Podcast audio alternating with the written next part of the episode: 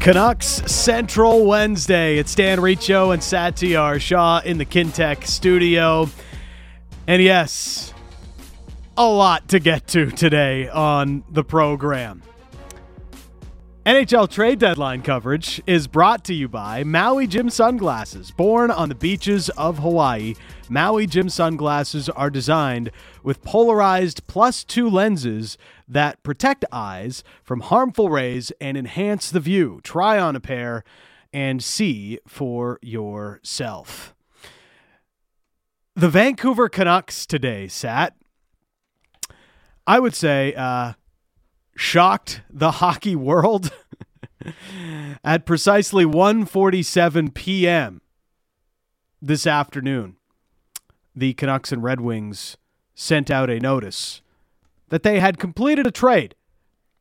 The Canucks acquiring Filip Hronek, right shot defenseman, twenty-five years old, and a fourth round pick in the upcoming twenty twenty-three N H L entry draft in exchange for the first round pick that originally belonged to the New York Islanders, acquired by the Canucks in the Bo Horvat trade, and a second-round pick in the upcoming N H L entry draft. That belongs to the Canucks and is slated to be a top forty selection in the upcoming draft. I have a lot of thoughts. I know our listeners have a lot of thoughts, Sat. Yes. I, I need you to tell me what exactly is the thinking here. Because I... and I know a lot of others are confused as to what exactly the Canucks are thinking outside of, hey, this is a really good right shot defenseman. It, like, it can't just be as simple as that. Like, they need a lot more pieces than just a right shot defenseman to get this thing back on track. Well, it's clear. I mean, there's a lot of things this organization need, undoubtedly, right? I mean, we're talking about this is a piece they believe clearly right-hand defenseman, twenty-five-year-old, will step in, be part of the core, and and solves at least one big issue for them. And the one thing I will say, and anybody who's listened to this show knows that we've been harping on a lot of different things, but one of the things we harp on consistently and make the point about consistently is how hard it is to find right-hand defensemen. Mm-hmm. The rare, the most scarce asset and commodity in the National Hockey League is a right-hand defenseman, specifically a right-hand defenseman who's top four and can actually play and give you something in a positive way. Filip Hronek this year has played not only in a top four at a top four level, he's played at a top pairing level. Those are hard players to find. There's a question about, is he this player we've seen this year? Is he more like the player we saw last year, which is still a top four guy, but what is he truly? Mm-hmm. You know what I mean? And I think a lot of similar questions are asked about a guy like Jacob Chychrun. He's good, but what is he truly? Is it worth giving the price you give up to acquire a Chychrun, given that maybe he's a top four guy, maybe not a top pairing guy, right? Similar questions, I think, with Hronek, but he's a right-hand defenseman. Organizationally, from what I can gather, they look at it as, and everybody knows this, that they flipped Horvat in a second, and the remaining pieces is what they got back in return. They really wanted to solve the right-hand defenseman situation, and we heard this going back to last year with J T Miller trade rumors. Who were the players that they were after? We heard Braden Schneider, yep. Right-hand defenseman, righties. That's what they've been looking for. Haven't been able to get them. So this, in their way, is like we were looking for the righty. We had to make three D moves to get that guy, and this is how we got a right-hand defenseman. And this is the price that it cost to acquire that player. And the second makes sense because we got Ratu back. That's how they view it in Bavillier, right? And they're not done, Dan. From what I can gather, they have a lot more they're trying to get done by the deadline. And to yeah. me, unless more gets done, I don't know how it makes sense. I want to see the rest because clearly now you're over the cap next season. Yeah. More has to happen, whether it's trades, an O E L buyout, whatever it is. There's so much more that has to happen. But they're trying to get a lot more done by Friday. However, however, I don't think one of those players is going to be J T Miller. Okay. So a lot of the smoke around J T Miller uh, is media-driven. I mean, I'm not going to say his name hasn't come up, come up. It has. His name has come up, yeah. right? It's it's very obvious it has. He's just not imminently being traded. And the sense organizationally, I don't think, is he's going to get traded. Like, I don't organizationally, there isn't a sense around J T being likely traded right now. Yeah. So I don't foresee it. Here's the thing, though. um, if you're acquiring Filip Hronek, you're not trading J T Miller. It makes no sense to trade J T Miller. It makes no sense to trade Thatcher Demko. It makes sense to try and clear out money so that you can maybe do out and, and go ahead about doing some other things to upgrade your roster. But it's another situation, Sat, where they're obviously not taking any sort of a long-term view. And by long-term, I don't even mean three to five years. I'm just asking, can you not show patience for a minute or two? Like, does it have to all happen right away? You are a year away, and Jim Benning did the same thing when he went out and acquired O E L and Connor Garland. You're a year away from salary cap flexibility and opportunity. Take your top ten draft choice, take your lumps for a year, and do with that what you will, but now you've got some flexibility to add meaningful pieces to this roster, and you've just added a top ten prospect. Nope, that wasn't going to be the plan, because the plan needed to be, well, we got to be better than we were last year. So let's go out and get Oliver Ekman-Larsson and his albatross of a contract, and we'll pay a ninth overall pick for Connor Garland, I guess, who was uh, a sixty-point pace player at the time. And we'll get rid of three expiring deals in Louis Erickson, Jay Beagle, and Antoine Roussel. All were terrible contracts that Jim Benning had given out. This is eerily not, not similar, but I do see similarities between them. The Canucks, after they make the Horvat trade, they trade Luke Schenn. Now you have a couple of extra pieces. Just yesterday, I was happy to see seven draft picks in the first four rounds slated for the Canucks. That lasted a whole twenty-four hours. Now, they still have six, but they have just one in the first two rounds, continuing the time-honored tradition that the Canucks only select once in the first two rounds of the draft over the last three seasons. It was going to be an organizational record, the most picks they've ever had in the first three rounds or four, four rounds. It was going to be. I mean, I looked at the trade and I was like, what? What are we doing again? Why? And I think your sentiment is something where, like, the text inbox is full of it, right? Full of the same reaction that you have. But it's clear, Dan, that, that the window for contention, it's not going to be a long-term rebuild here, right? And and I know, and, and I get what you're saying, and even like I, I don't hey, think it had to be a long-term rebuild. I understand rebuild. what you're saying, but it's not. It wasn't even going to be two years. Now I thought it was going to be again. Like yeah. I, I will say this, I will say this. They want to do more. Yes. And if they actually get more done by Friday, like, do we look at the picture differently? I, I do think there's a possibility here, right? Like, if they do get other things done, and I know people are saying, if you're not trading J T, then I don't care what else you do, right? But I just don't foresee that. But if you do get other things done here by Friday, and the picture looks like it makes more sense, you know what I mean? So, so, so I do say part of me is is waiting, because my initial yeah. reaction when I saw the trade, it was... Uh, I, I, I was flabbergasted, right? Like, I, I was just shocked. I'm like, I was really surprised by the deal. That, that was my reaction initially for, for, from it. And then it's like, when I started talking to people, it's like, no, we're trying to do more. There's more that they're trying to get done. What is the picture going to look like? So, so I'm reserving some judgment to see what the rest of the picture looks like here. Um, but the contention, they're not trying to win the cup next year, but I think they're trying to take a step here, right? Like, you have Pettersson, you have Hughes, probably holding on to Demko, right? You're bringing Hronek in now. You, it, they probably feel like you have J T, you have Pettersson, mm-hmm. at least as your centers for now. They have some wingers they like. Now you have Hronek. Mm-hmm. Now you have Hughes. You have Demko. They feel like maybe if they're one defenseman or two away or, or a third-line center away. So what do you do, right? Like, what else do you get done by Friday for this to really make sense in the big picture? Because you're over the cap right now. How are you clearing space? You've been trying to trade Connor Garland and Brock Boeser for a whole year. For twelve months. We're talking about this going back to the last deadline. You're just magically going to yeah. trade them now? I mean, the, my point, I, I will say more term has been moved yes. than I expected. You know, there was so much discussion about this deadline that term's not getting moved. Even guys that are good players, it's hard to move them. We're seeing guys that have two years left, three years left get moved, and guys with big tickets as well, even. So things are, Ekholm got moved. Yeah. And it was four percent retention, very minimal retention. Yeah, two hundred fifty thousand. Yeah, not a lot. No.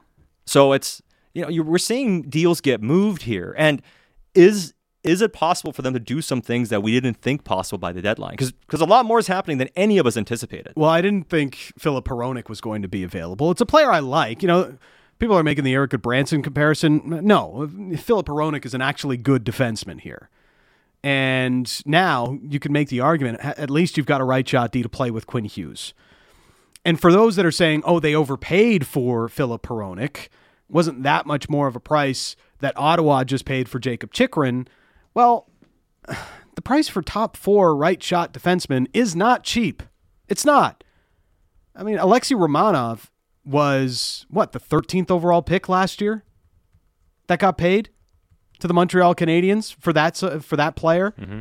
And he hardly has the resume that Filip Hronek has. So uh, this has nothing to do with the player. It's a good player. It's just about where the Canucks are and where their build is at.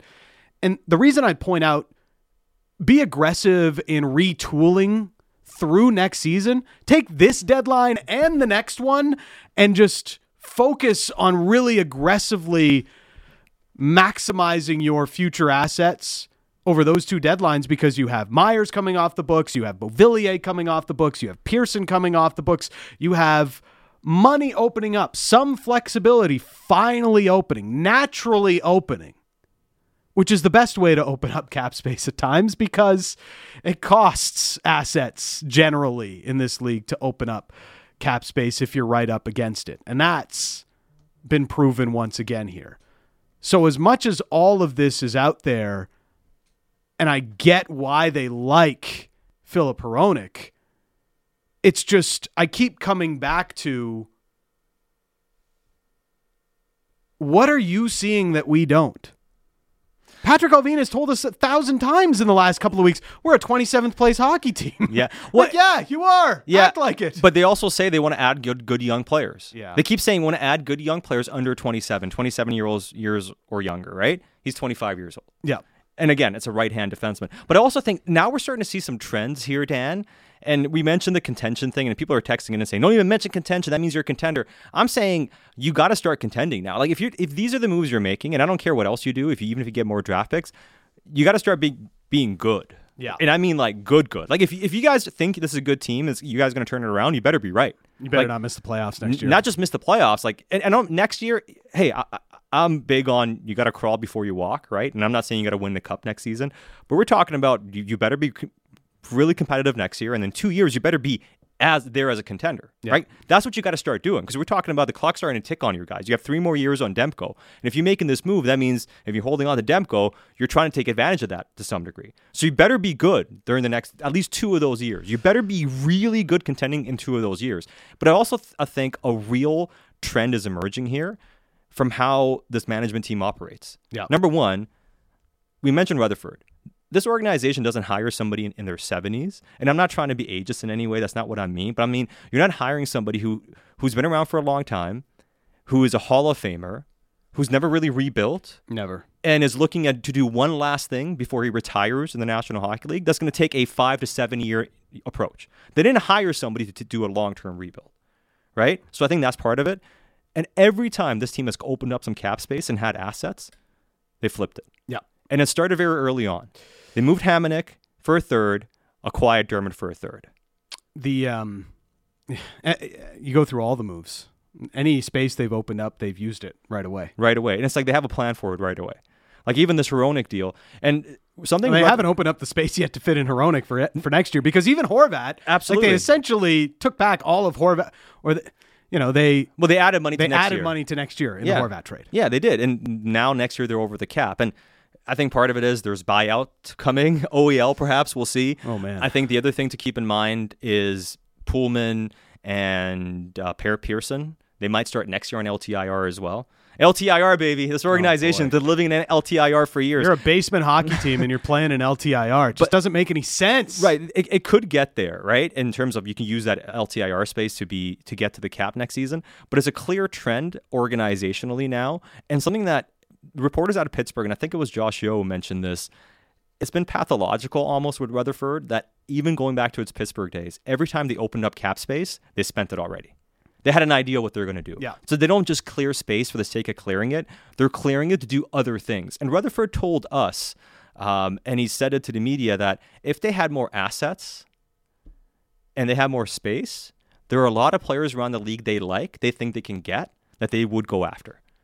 clear so keep indication building here. Some assets. Well, they did, and they traded for it. I mean, I'm, I'm just saying, like, I'm just, I'm just yeah. telling you, like, this is the M O, right? Yeah. What they've said they're doing, and now we're seeing the trend. Every time they open up cap space, they're, they're spending it. So if they're getting futures and cap space, they already have a, a mind to what they're going to go and get.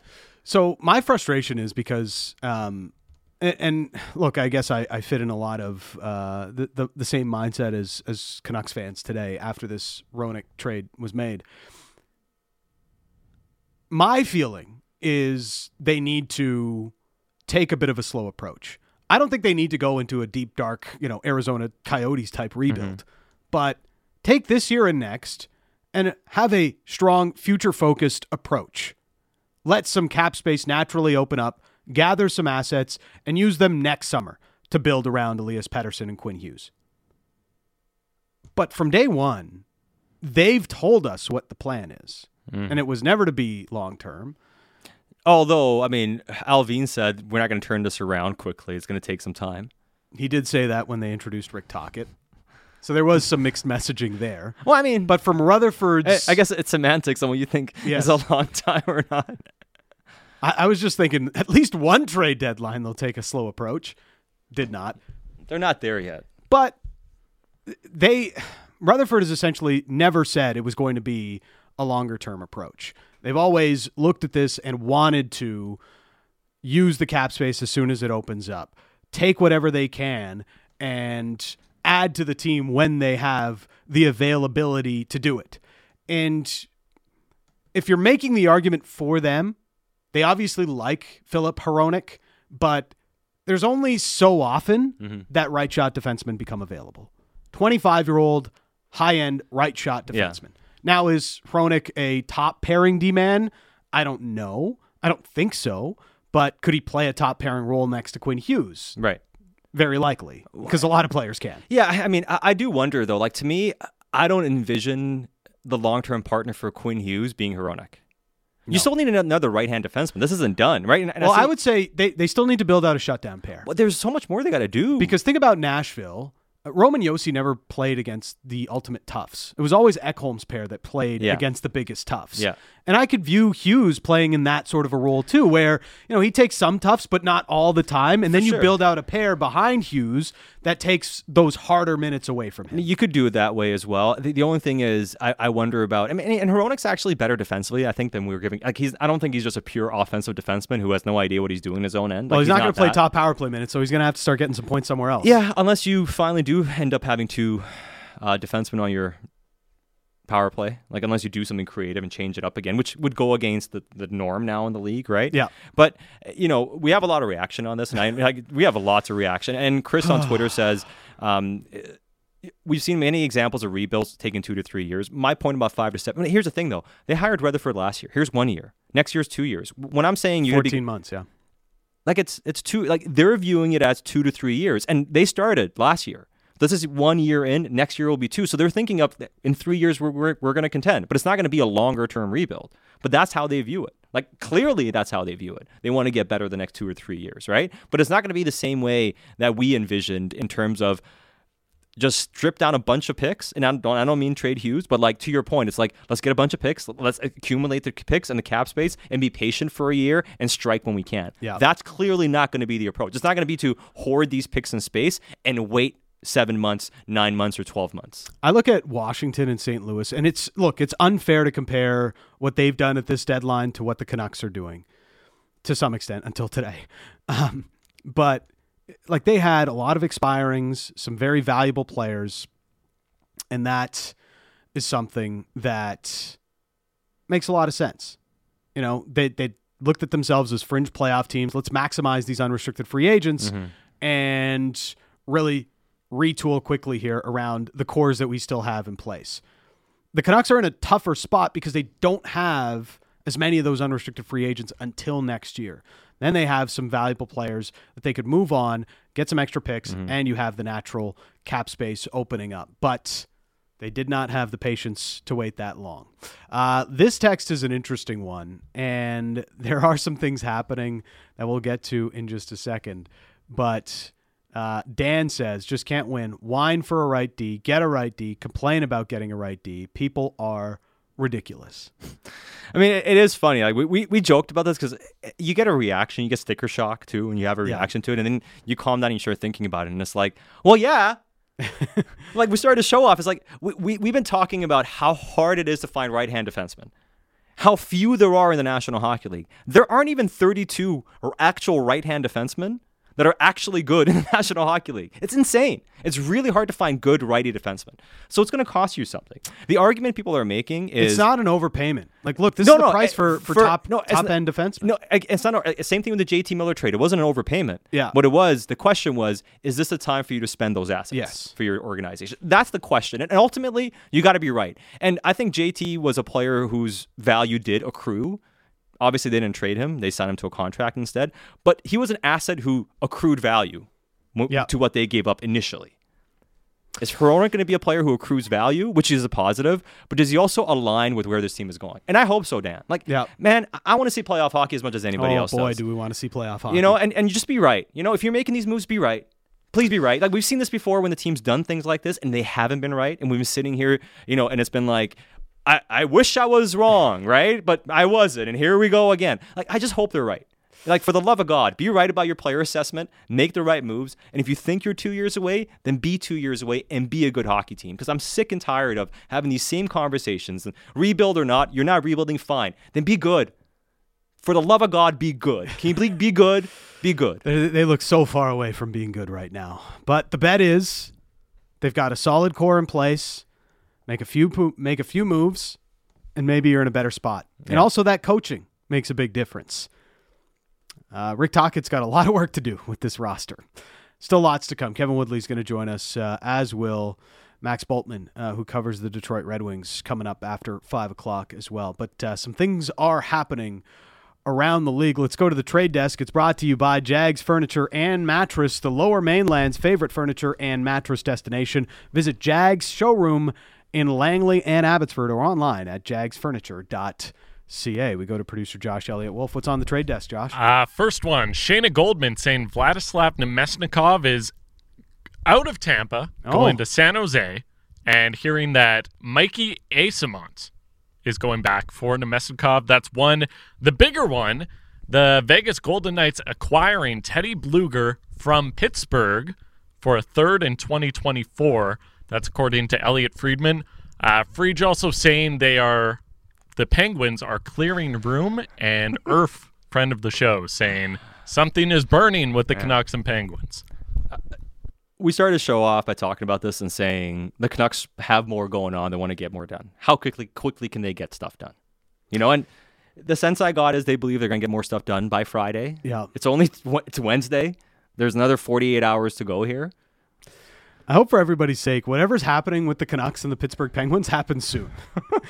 And everyone's stressed, man. For hilarity's sake, I hope it's like a minor league deal, like two A H L guys moving for Sheldon Dries on his way to Pittsburgh. I love it. I love the next Canucks trade. It's gonna be the most minor trade ever. Canucks and Penguins make a deal. Yeah. Phil DiGiuseppe. No, this is not happening. They can't trade Phil. Don't trade Phil. Would that be a minor deal? Major I, in your I heart. I mean, major in my heart, yeah. Just, but, but minor in reality. I think they need him for the playoff run in Abbey. And I'm not being I'm not being disingenuous. Uh, great playoff player, man. Uh, all right. Uh, Kevin Woodley's going to join us, his take on the trade and uh, what we're seeing uh, from Thatcher Demko after his first game back between the pipes. More on your Canucks next on Canucks Central.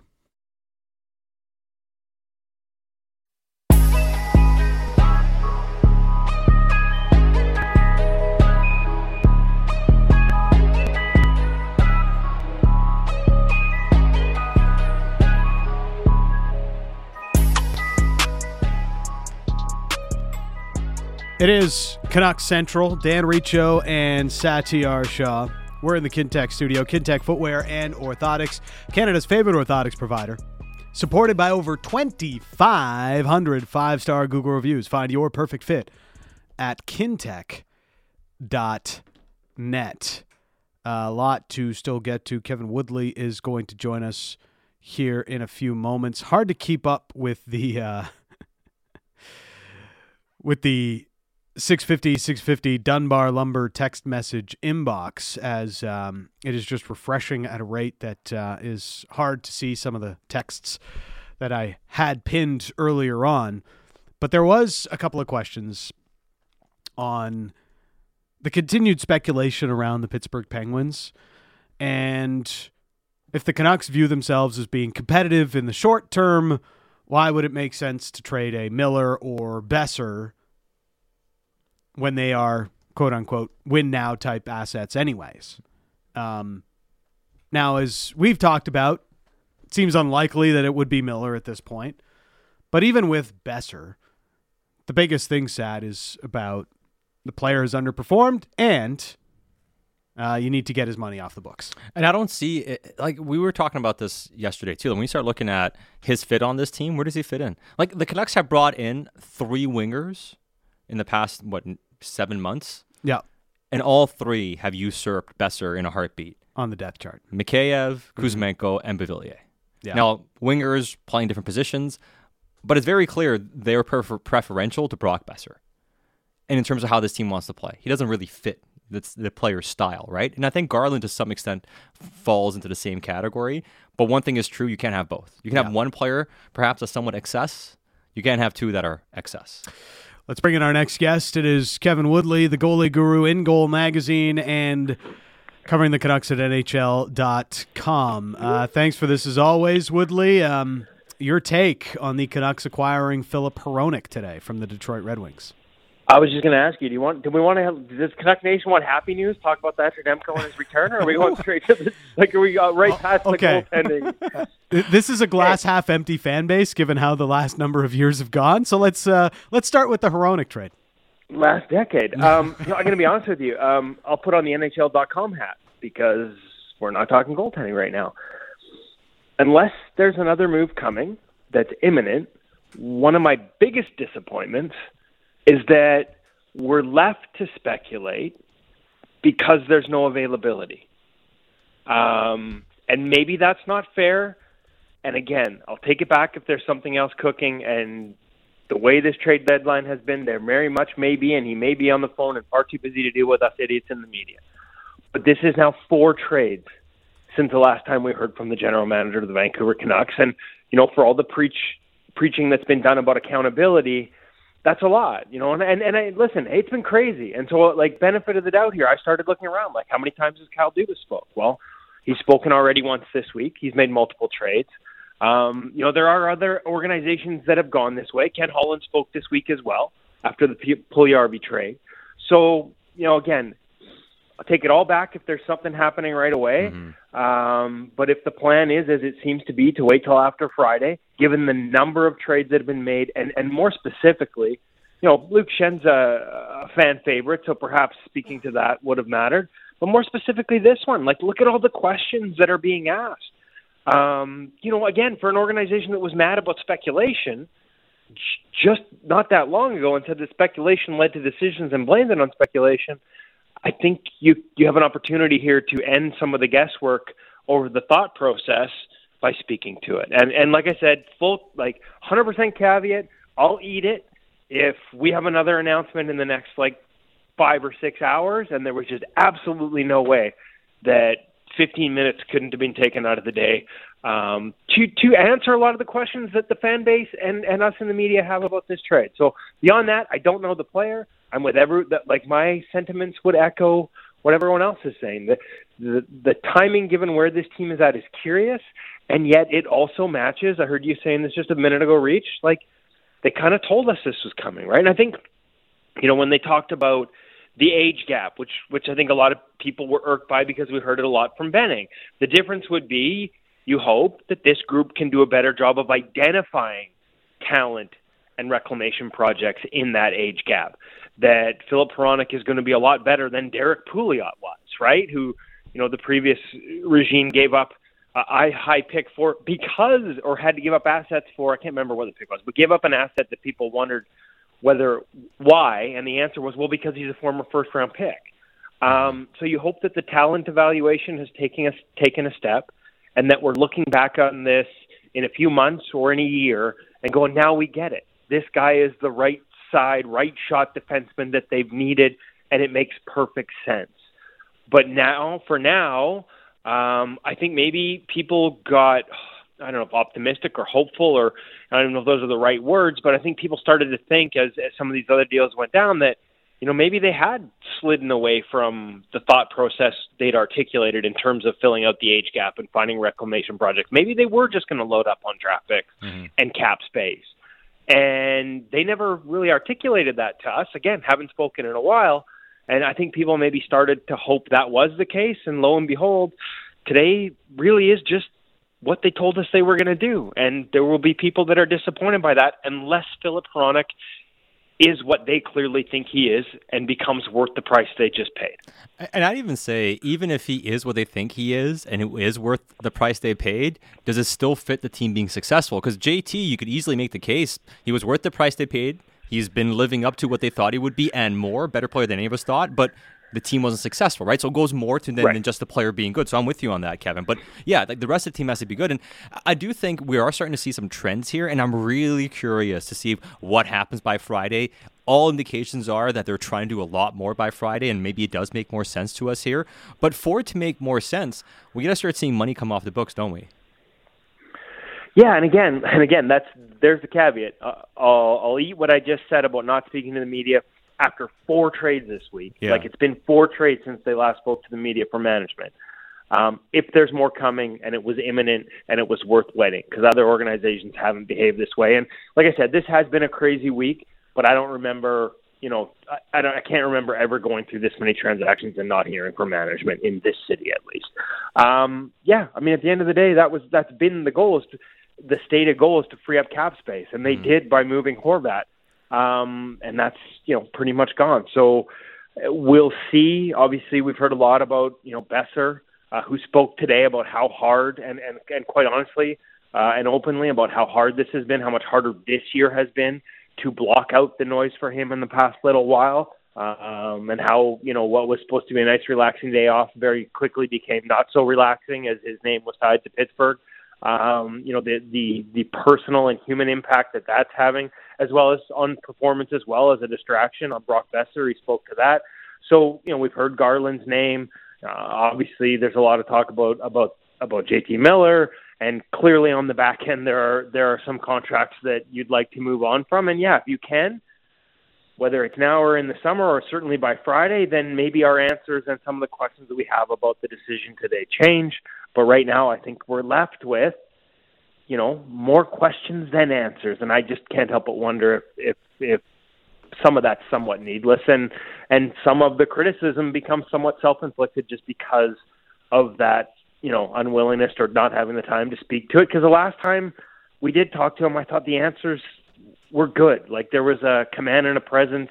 Um, and, and I wouldn't say not a clearly articulated plan laid out, but certainly I thought a better job of, of the plan laid out the last time than we've heard in a while. And I guess maybe like a lot of people, I'd like to hear more of it at this point.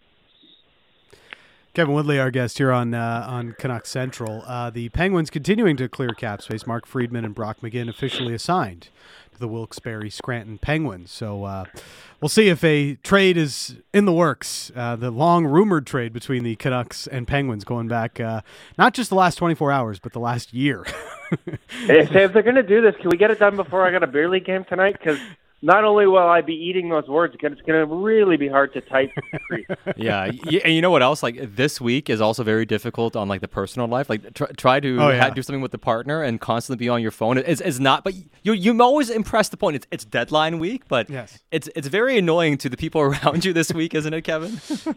well, hey, not only that, but on the actual deadline day. Yeah. Um, still don't really have, like, there's no media room at Rogers Arena, so I'm not quite sure how that's actually even going to work because there's other teams in town, right? Mm-hmm. Like, so um, we don't just have one team in town covering the uh, trade deadline. We've got multiple, so it's going to be a really interesting day. Uh, yeah, the Leafs uh, in town Friday and uh, playing Saturday at Rogers Arena. Uh, okay, so Thatcher Demko, your take on uh, on his first game back.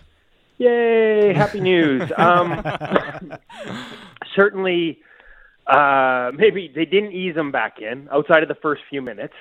Um, I would suggest five breakaways in the first half of the game, maybe not the best way to return your goaltender off a, a significant groin injury. Um, but as he said to Murph after the game, uh, I, and I thought it was the perfect final answer, right? Like, he knows he's healthy now.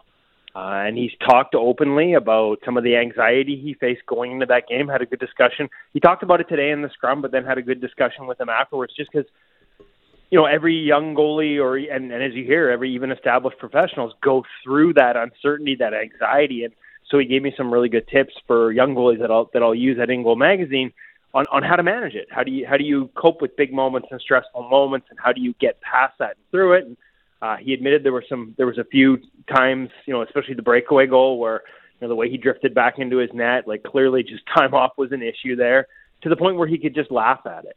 Um, but I think the fact he sur- survived both the degree of difficulty on some of the tests and the side-to-side movement required on a bunch of them, uh, I think in particular, like obviously the the sort of fanned uh, breakaway early that forced him to sort of stop with his right pad and push back, and then was missed again and had to go back the other way.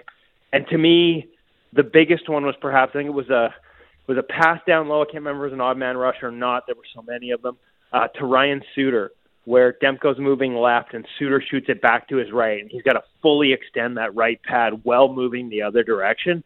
That one was the one where it's like, okay, he's fine. He doesn't have to worry about this physically. And so um, good news for Canucks fans and Thatcher Demko that he's able to get through that.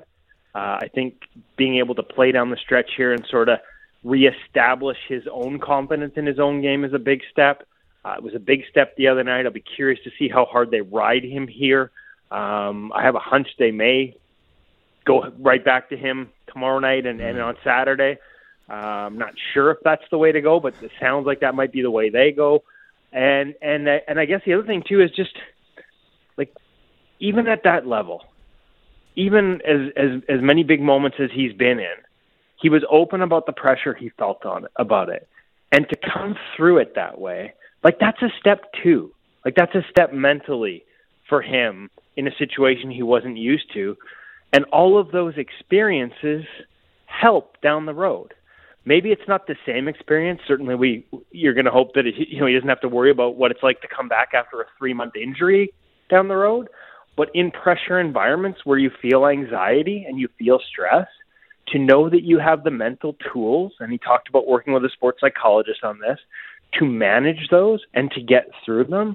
Like, every time you survive one of those, it's a building block to, to towards, you know, we talk about I always talk about I can look at their game technically and give you an evaluation of where they are between the pipes.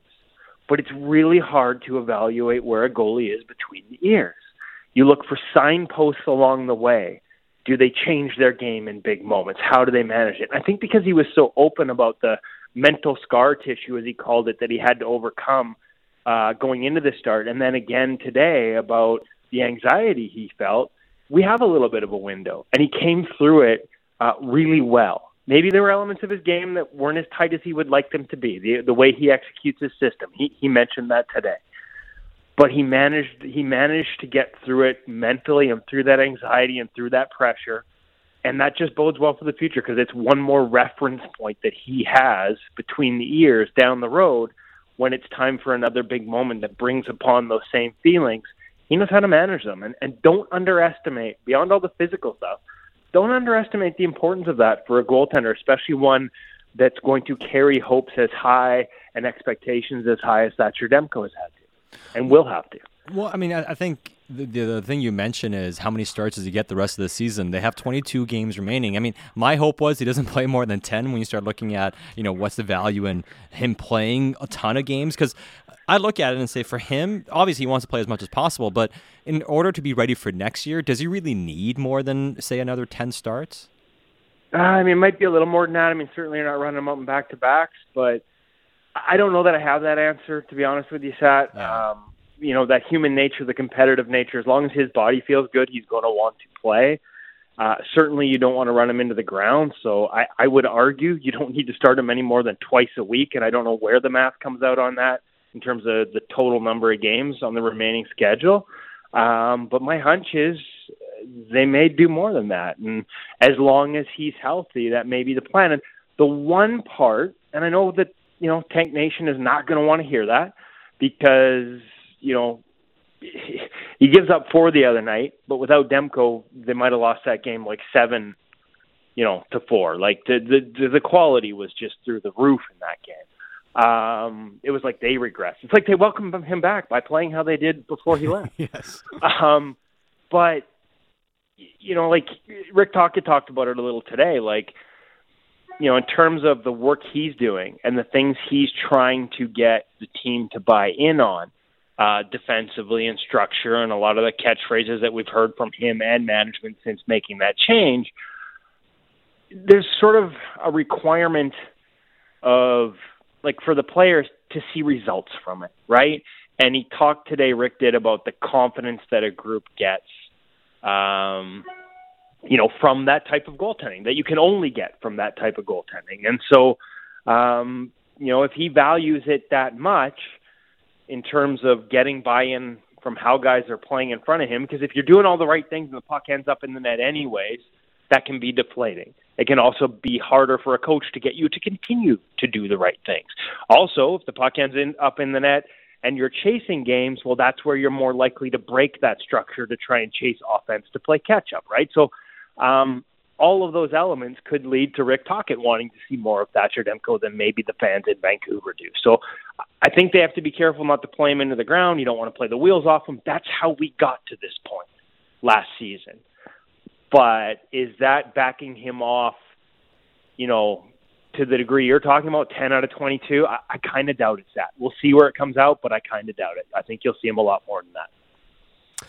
Dan Riccio and uh, Satiar Shah, Kevin Woodley, our guest. Uh, so we have seen a goalie trade, and Joonas Korpisalo is an L A King. Jonathan Quick is part of the deal that goes back the other way to Columbus. Uh, it's a weird one to see Quick not play for the L A Kings here, but um, I oh, guess L A yeah. just really needed to to upgrade their goaltending. What do you think of the fit with Korpisalo there?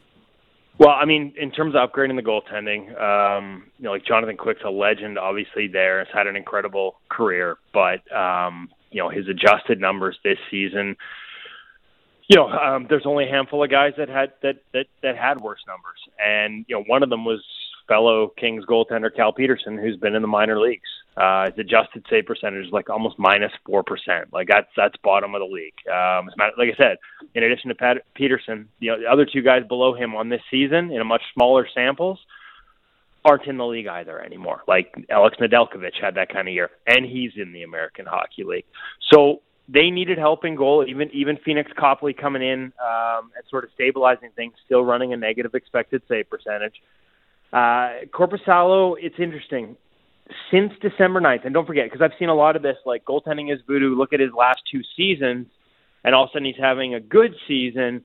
Um, nobody understands it. Well, yeah, like because he had hip surgery in the off season, and so he was playing through limitations in his physical abilities and his ability to move and and and move properly, because of the impingement that needed surgical repair. And my understanding is he'd been playing through that for years. So that's a big part of – Korpisalo has always been a guy that a lot of goalie people, including Ian Clark here in Vancouver, have, have looked upon quite highly, and it's never never really happened for him. And I think part of that over the past few years is playing through that hip issue. And so that's gone. And after a bit of a rough start getting used to a body that works this season – since a tough outing, I think it was December ninth, he had a really tough, like, three on nine and got pulled, and his stats were, you know, barely at expected. But since then, guys, since December ninth, his adjusted save percentage is easily top ten in the N H L. It's ahead of guys like Shesterkin and Sorokin and even Saros. Like, he has played really, really well. And, yeah, two and a half months is a small sample, um, but when you combine that with the pedigree and the skill set that a lot of goalie people have always seen, you're going to have optimism that he can – you know, that, that that's the guy he is, and that's the guy we're getting in L A. And at the very least, he appears to be an upgrade. In terms of fit, uh, the only two areas that he struggles this season statistically are breakaways. And good news, the L A Kings give up fewer expected goals yeah. off breakaways and partial breakaways than any team in the league, and screens. Now, screen's an area where the Kings have actually struggled, so that'll be interesting to see if it continues to be a problem for Korpisalo there. The biggest question I have, when I look at goalies being traded at the deadline, there's a checklist. And one of the things I need on that checklist is, has he been traded before? And this goes back to Ryan Miller from Buffalo to Saint Louis, mm-hmm. and the shock of your first trade and having to learn new personnel. It's not systems, it's personnel and tendencies that takes a while. And guys who have never had to do it before tend to struggle more with it the first time. That's a big box that Korpisalo doesn't check. We'll have to see if they can get him up to speed and comfortable behind that defense in a hurry. And I think the pressure of replacing Quick and the shock of that for the team is going to increase some of the pressure that Korpisalo feels. Now, he's kind of got that typical Finnish water up a duck's back mentality, you know, but Ryan Miller certainly felt that in Saint Louis, the expectation he was going to be the final piece, and that can really weigh on a guy. And in the case of Korpisalo, having to replace a franchise legend, no matter how much that legend had struggled, you know, it adds another question mark. Um, as much as he fits statistically, there, you know, this is the mindset stuff. You can't see in between their ears. And there are some questions there about how he handles those aspects of it that I don't have answers to, but they certainly come with risks. Uh, Kevin, great as always. Before we let you go, up against the clock a little bit, but uh, w- another goalie that could get traded by now on Friday, is there somebody you're keeping an eye on? I know everybody talks about Jonathan Quick being that guy because he's clearly unhappy with the trade. And do you see another candidate who could be intriguing? Uh, Quick and Reimer, the names we hear the most. Korpisalo was a name that I had out there as well. Uh, the one I think everybody's overlooking is Kevin Lankinen uh, with the Nashville Predators. Has had a very good season. Barely played the last little while because they're riding U C Saros into the ground for a second straight season, although I guess if they're they're they're putting in the white towel right now, we'll, we'll see less of it. But Kevin Lankinen has transitioned from behind a very bad Blackhawks team for years. Uh, he's a guy who knows pressure situations, won a world championship with Finland. He's posted some really impressive underlying sort of adjusted save percentage numbers when I look at Clearsight, and I think behind the right system with the right expectations, a guy who's at least changed teams once in his career, um, you know, he could be a sneaky, another guy that's an unrestricted free agent on a low ticket at the end of the year. You know, he, he'd be my next Korpisalo. I don't hear anybody talking about him, but if I was a team looking for an insurance policy in particular, he's a name I'd be considering. Woodley, you're the best. Uh, the the people want to know, though, where you're playing tonight so they can come and heckle you. Oh, the, yeah. If you want to see the ultimate example of this guy talks like he knows what he's talking about but can't do it, um, I'm not going to tell you where it is. C P F tonight. Yeah, it'll be a goaltending show, a How Not To video by Kevin Woodley. Love it. Uh, thanks for this, Woodley. Thanks, guys. Uh, there he is, Kevin Woodley, uh, one of the best in the business, as always, uh, giving his thoughts on Thatcher Demko and more, and a lot more concerns uh, with the Vancouver Canucks. Uh, all right, uh, there are more trades happening, and this one, super interesting with regards to the Vancouver Canucks as well. So let's go to the trade desk with Josh Elliott-Wolf. Uh, Elliott Friedman tweeting moments ago that Pittsburgh's target is Mikhail Granlund, and he is hearing a second rounder is the return. Mikhail Granlund making five million dollars this year and the next two years. Uh, the trade desk is brought to you by Jags Furniture and Mattress, the Lower Mainland's favorite furniture and mattress destination. Visit Jags showrooms in Langley and Abbotsford or online at jags furniture dot c a. So uh, if Pittsburgh is eating up their cap space with Mikhail Granlund, you know, one thing I mentioned yesterday, mm-hmm. how much of the stuff out there about J T is smokescreen and what else is at, at play? People have been mad at me for twenty-four hours for saying that you're lying about J T. You know, Pittsburgh was talking to Vancouver and Vancouver was offering J T. And I'm not disputing anybody's reporting. All I was saying was my info from Vancouver is they were never close with J T. They weren't trying to move J T to Pittsburgh. I wonder if all this is because they're onto something else. Yep. And now Mikhail Granlund goes there. Mikhail Granlund and J T Miller are nothing similar as players. Nothing similar at all. Nothing close to similar. Uh, and Pittsburgh seems to uh, have got their man with the cap space that they opened up. And uh, we have, I guess, downplayed a little bit over the last twenty-four hours the mm-hmm. uh, discussions between the Canucks and Penguins. And uh, it seems like the Penguins were going in a different direction. Yeah, and, and the Boeser stuff, it was pretty clear based on the reporting yesterday and the indication I got that it wasn't going to be Boeser going. And even Pittsburgh people felt like it wasn't going to be Boeser. It was somebody else, and it wasn't yep. J T. Canucks uh, do still have a lot of irons in the fire, though. We'll see what else they're able to get done after they acquire Filip Hronek today. Max Bultman covers the Detroit Red Wings. He'll join us next on Canuck Central.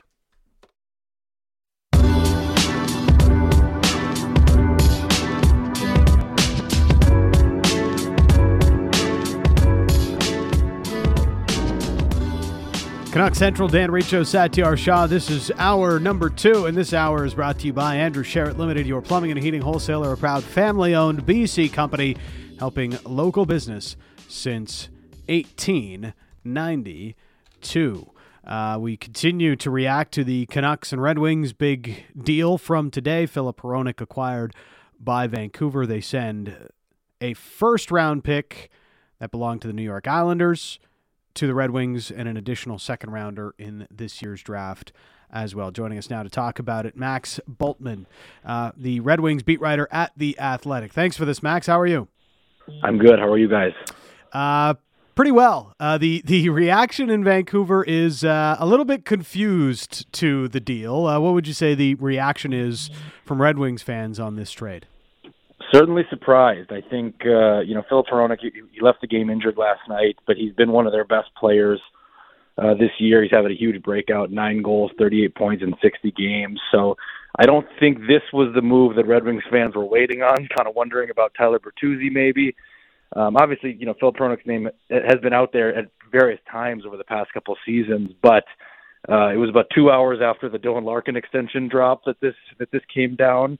So I would say surprise was the first reaction, uh, and, and now everyone's kind of sort, trying to sort through the pieces. I think obviously, uh, you know, it's a, whenever you get, get a first-round pick and a second-round pick, it's a really good return for the Red Wings, but Filip Hronek is, plays a big role for the Red Wings too. He plays almost twenty-two minutes a night. He's tied for their second leading scorer on the team. The, you know, no one scored more than him except Dylan Larkin this year. So it is a really interesting trade to kind of unpack.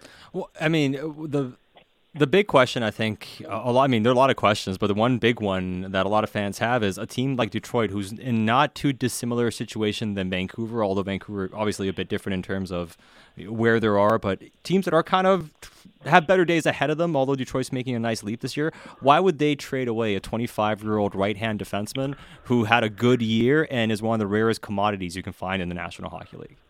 And, and we haven't had a chance to ask that to Steve Yzerman yet, but if I had to kind of theorize, my best answer would be he is having an outstanding year. He has one year left on a really good cap hit. I think at, at his current hit, four point four million dollars, he's really good value. But he's a year away from being due a pretty significant raise. And at that point, you know, he is not going to be their number one right shot D. They've got Moritz Seider. So can, he was eventually going to get, you'd, you'd figure, potentially eight million dollars plus. Can you commit fourteen million dollars potentially to right shot defensemen or close to that, right? We'll see what, what Hronek ultimately gets. That's my best kind of read here is, is the ultimate situation as you look one year ahead and, and for your second pair right D, uh, which is what he was for them. Um, is that really something that you're going to be in a position to to do and, and build the team the way you want it to? Um, we haven't gotten to that, that asked that Steve Yzerman yet, so I can't really vet that uh, through through that channel. But um, that was my first reaction. I think that would be my, my best guess. Well, what led to his breakout this year? Yeah, there, there's been a lot of theories. I think at the start of the year he was paired with Olli Maatta, who may be the most kind of predictable game of, of any partner he's played with. I think probably opened him up a little bit. He's got a lot of offense in his game. Um, and I think playing with with a predictable partner like Maatta, who you kind of know exactly what you're getting, he's really steady. I think that opened things up for him. Um, but I, you know, honestly, even though some of the scoring elements didn't stay there when, when he moved on to the Ben Chiarot pair, I do think there's other things in his game that have just gotten better with becoming more experienced in the N H L. He's twenty-five now. I think his defending this year has been as good as it's been in the league. His last two games, Red Wings fans will tell you, uh, were not that in Ottawa, but I think there were plenty of that to go around from the team these last two games. I, I wouldn't say that's a Filip Hronek issue uh, in general. I think that's an area he's taken a step forward in. He competes. He's got a lot of elements. He doesn't have a ton of size. He's not the fastest player, but he's a good skater. He's got a great shot. I think, you know, he, he's got certainly compete, and I, I think he, he brings a lot of elements. So um, I, I think it's just sort of a time plus maybe role thing that, that's accounted for it this year, but but there really is a lot that, that goes into him as a player. Because I think there there was a time when his defensive game was uh, pr- pretty uh, was criticized quite a bit. So yep. In your estimation, he, he's taken quite a few leaps the last couple of years, and that could be sustainable yeah. defensively. And I wouldn't call him like a shutdown D, but I think he, yeah. he's gotten it to a point where he can be called a two-way D, right? Like uh, he he kills penalties, he plays twenty-two minutes a night, right? Like he's a legit top four D for me. Um, I, I think the offense is still where his best gifts are at, but yes, I think that you have seen. You know, he, he had a couple plays against Tampa uh, against Stamkos the other day, where I thought he did an excellent job against Steven Stamkos in the D zone. So, um, you know, down low one-on-one situation. So I think that has come a long way. You know, we'll see how, how it goes, right? Like, you know, in Vancouver, he may, he's playing a different role, right? He's not playing behind Seider anymore. And what does that do? I think he, the times where he struggled in Detroit, it was when he was asked to play closer to twenty-four minutes a night, and that's a whole other level on those very, very tough minutes. But I think in a in the right role, I think he can be a really solid two-way, two-way top four D. Is is the offense mostly power play driven? No, I don't think it all is. I think, you know, power play, it's kind of interesting because he's got this big shot, and I think that's where people view it as that. But um, I, I don't think it has to be power play driven. I think, you know, he's a smart player. He can make the right pass. Um, obviously, him shooting the puck creates rebounds. Um, he's been at, at various points on power play one, but at various points power play two. I don't think it has to be, and I think that's very relevant in Vancouver. Um, obviously, Quinn Hughes is going to be the guy on power play one there. Um, but it's interesting; he's, he's got the one timer that he can uh, he can slot in uh, to to use that on on a power play in addition to Quinn Hughes if they want him to. Yeah, well, and I think on the power play, that'll be interesting to see if Vancouver does run two defensemen out or not. But in terms of his D partner, you mentioned Olli Maatta, who you played with a bit earlier. But this year in Vancouver, there was some question of, can he play with Quinn Hughes? Now, Quinn, obviously more offensive defenseman. In terms of his ideal D partner, what do you think makes sense for him on the left side, uh, belong, uh, next to him? Yeah, well, with Maatta being the best guy I've seen him next to, I, I think it is, you know, kind of someone who's maybe – first inclination is, you know, puck moving and, and, and kind of reliable D. They're not trying to lead the rush necessarily. So I don't know if he'd be my ideal pick, as Quinn would be my ideal pick for, for Hronek, but I'm also a believer that when you have a player as good as Quinn Hughes, you can pretty much play him with anybody. So mm-hmm. uh, I, I don't think it's like a, you know, the archetypal ideal with Quinn Hughes, but I think Quinn is at the level where I don't think anybody's going to be worse putting putting them next to Quinn Hughes, if that makes sense. Yeah, no, I, I get you on that. Uh, moving off Hronek, just kind of getting the sense of where Detroit's going. There, there was a sense for a while that maybe they're going to be buyers, right, with being there in the playoff race. Now they traded Hronek. Do we expect them to sell more here or do a bit of both? Like, what do you think is going to happen with, with, with Bertuzzi? Yeah, I think, you know, the, the last few games have kind of swung just as quickly as they swung to, like, are they going to buy? You lose three games in a row and it can swing right back. And I think especially, sorry, um, the way they lost those last two, you know, you, you're talking about making a playoff push, but that was playoff atmosphere these last two nights in Ottawa, and they just didn't look like um, they were ready for that. And and so, um, yes, I do feel like it, it could be the start of a couple moves they make, but I, I'm not ruling out them also adding, getting a jump start on, on summer business either.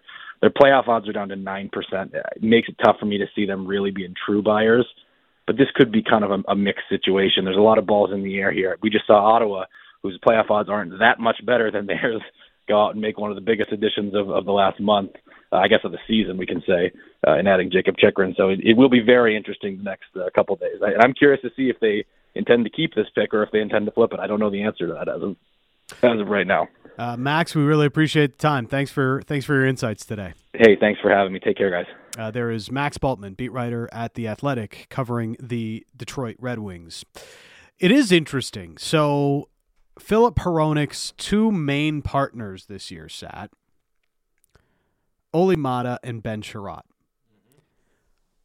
When Hronek played with Olli Maatta, uh, they were closer to fifty percent controlling shots, but the value that they provided in being able to control goals on the ice was massive. twenty-two goals for, just eleven against at five on five. When he played with Ben Chiarot, the numbers were not pretty.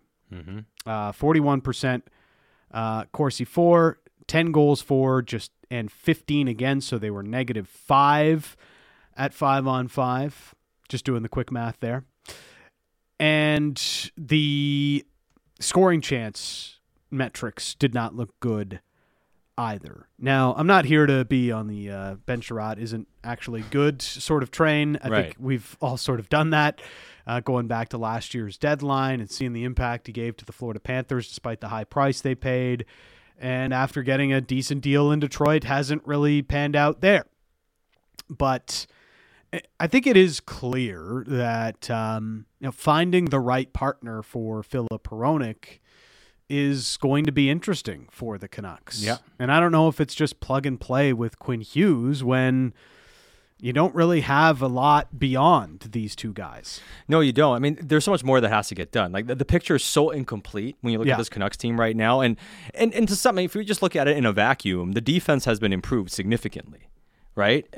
The question is, do you have the ideal partners? Because I'm not convinced Hronek and Hughes are going to be your your key partnership. But yeah. there's so many different ways to go about building your defense out. But let's say, to the point you made, you're going to have another pair, pair be your shutdown pair. Well, who are the two shutdown defensemen you're adding? Because they don't have those two guys on the roster right no. now. No. Uh, for next year, it would probably be Oliver Ekman-Larsson right now and uh, and Tyler Myers. I think the easiest thing to do, yeah, I think the easiest thing to do, Dan, would be to find another right-handee that's obviously not at the same caliber that can play with Quinn, and then find a lefty that's not at the same caliber as Hronek, but yeah. that can play off of him. Yeah. And I think that's an easier way to solve your issues than to go out and find two really good defensemen that are going to be like anchor another pair together. I think that's too qual- too much quality. I think the Canucks hope, and we'll see what else they do, but just kind of just looking at it from my vantage point, I'm guessing it's easier for you to find two defensemen to play with those guys. Maybe Ethan Bear is going to be who they keep playing with Qu- Quinn, which I'm yeah. not sure on, but maybe that's one, right? Do you have a lefty that's ready? You know. So find um, find a younger version of Luke Schenn to play with Quinn Hughes. Yeah. Or, I mean, hey, it doesn't have to be the same physical guy, but a guy yeah. that can play the right side fairly well defensively. A steady stay-at-home guy. Yeah, a steady stay-at-home guy, and, and essentially find a steady... You know what this team also needs? They need a left-handed penalty killer.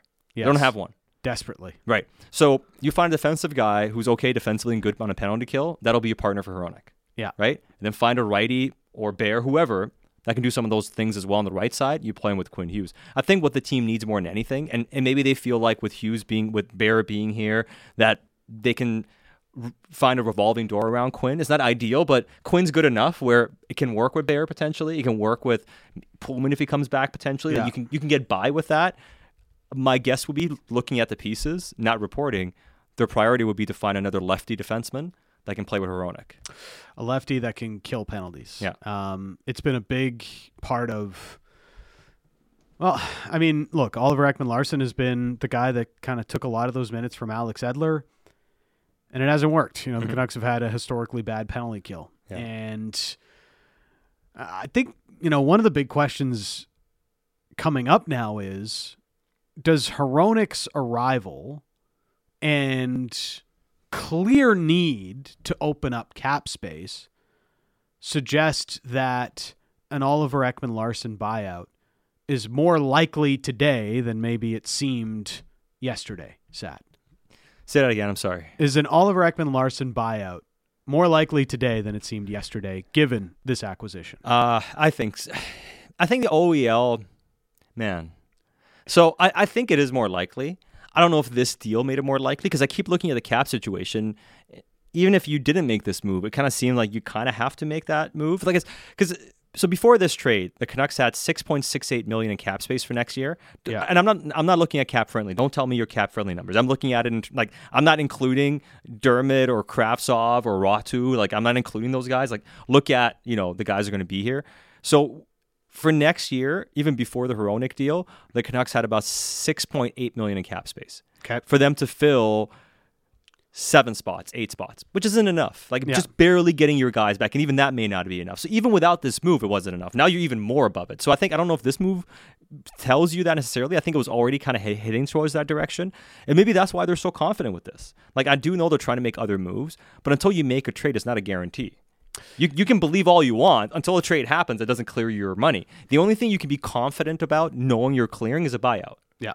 If you know you're using a buyout, and that's how you know for sure X amount of money is opening up.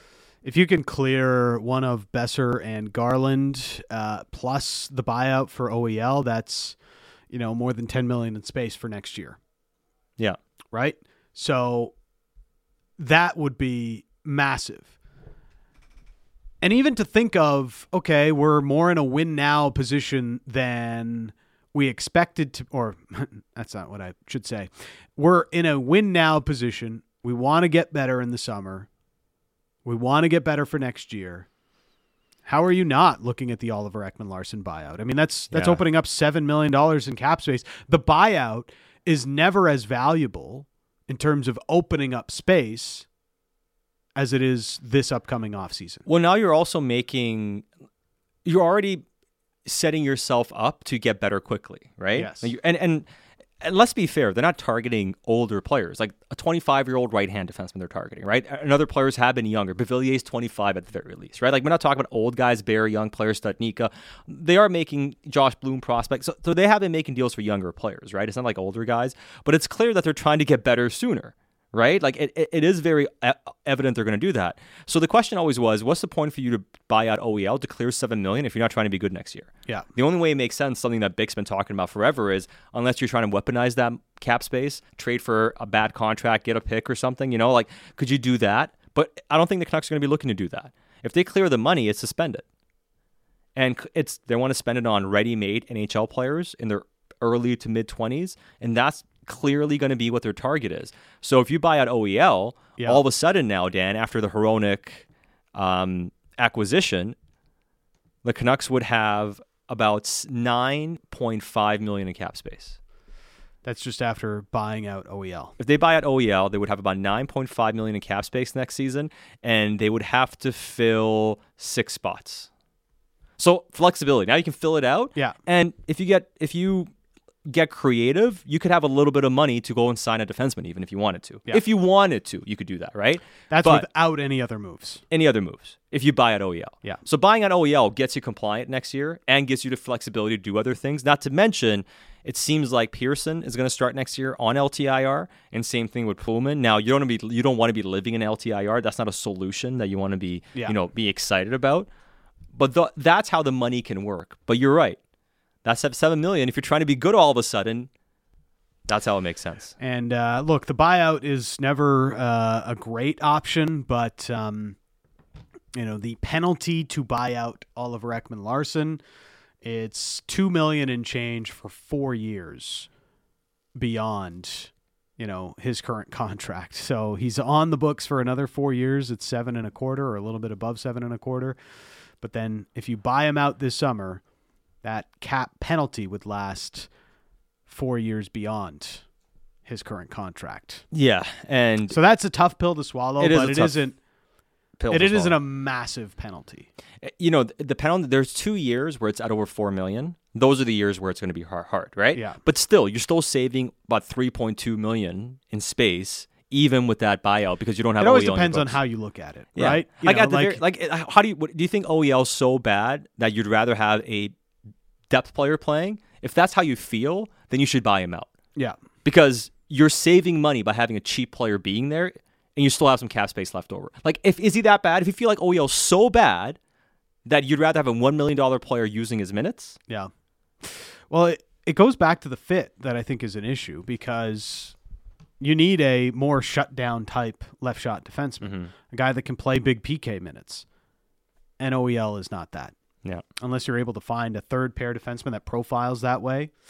But, uh, you know, they tried that with Danny DeKeyser this past year, and it uh, did not work out. Well, right. And I mean, you know, and there's not a lot in free agency. We keep saying this, but, you know, after Larkin signed today and all these other things that are happening, like, there's less and less pieces available to you in free agency this summer. There are. I mean, that's why the trade market's going to be important. And where did they start finding?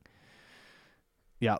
Some of the cheaper players are that are going to come in, right? Like, Hronek's on a good deal now, but after next year, you're going to have to pay him, pay him a lot of money. Mm-hmm. You know, so you know you're allocating money right now. Where, where's the flexibility come from? And that's what we're still waiting on.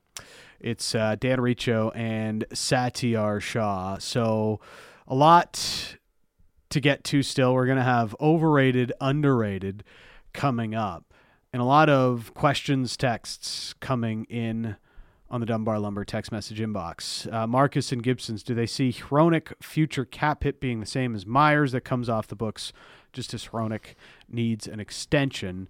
Uh, I would say, you know, he's profiling right now as at least a six million dollars defenseman. So yeah, he would uh, take over for Tyler Myers' cap hit beyond next year. Um... This text, we've seen a lot of these types of texts. Win now? Are you kidding? This team is screwed. I mean, hey, we can say they're screwed. I'm trying to look at it as, like, what can you do to, like, how do you make it work? Yes. Right? I mean, c- clearly they're doing something that is not going to be the plan that we're going to be following. They're following a different plan than what you want as a fan, than what we might suggest. They're running the show their way.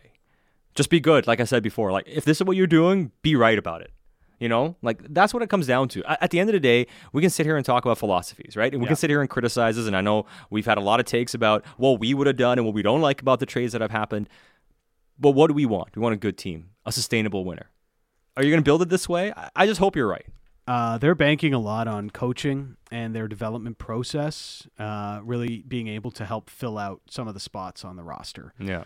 They really need Podkolzin, Höglander, Kravtsov, like one of these guys, at least one of them, to really hit. Um, they need to find more defensemen. I don't know where, but you've got to find better defensemen. Of course. I mean, you got to find a Jake Wallman like uh, Detroit has found this year. No, for sure. I mean, you, there's so many things you got to find. Donkey texted in and says, you guys haven't mentioned once about possible pressure from ownership to speed the process. Disappointed. I mean, what are you disappointed in? Yeah. Are you disappointed about what you already knew? That this ownership went out and hired somebody who's into the last job of his career, most likely, who's in his seventies, who has never rebuilt. The mandate's never been to rebuild. We know this. They didn't hire somebody who's going to do a rebuild. Every time they talk about, we're trying to turn this around quickly. It's obvious this organization didn't hire somebody that's going to do a long-term rebuild, and that's the mandate ownership wants. Absolutely. In terms of pressure in the moment, everything they've done is management decisions right now. Yeah. Does that mean they're good decisions? No. I mean, you can criticize it all you want, but ownership is letting management do its thing. Management's making its own decision. If you're trying to be a playoff team, you sign Bo Horvat. I mean, if you're trying to, like, if ownership is pressuring, they're probably pressuring you to sign Bo, to keep Bo. You know what I mean? So I think these decisions were more about management, but absolutely, Donkey and everybody else, the mandate here has never been a rebuild. They, um, look, if uh, if ownership wanted a, a, a rebuild, they would have hired somebody that yeah. put out a plan, you know, the PowerPoint and big whiteboard of how it's all going to work and how we're going to turn this ship around in three years' time. But that was never the plan. You hire Jim Rutherford, you're looking to turn it around quickly. And that's what Jim Rutherford has tried to do. And that's uh, the mandate he set out with as the president of hockey ops. And that's the mandate that uh, all of his underlings follow. And that's what we're seeing today with the acquisition of Filip Hronek. It's not a... Uh, It does not have a high probability of success, I would mm-hmm. say. And that's what's very frustrating, because it's continued in a long line of moves that don't have a high probability of success for this Vancouver Canucks team. All right, we'll close out the show with overrated, underrated, next on Canuck Central.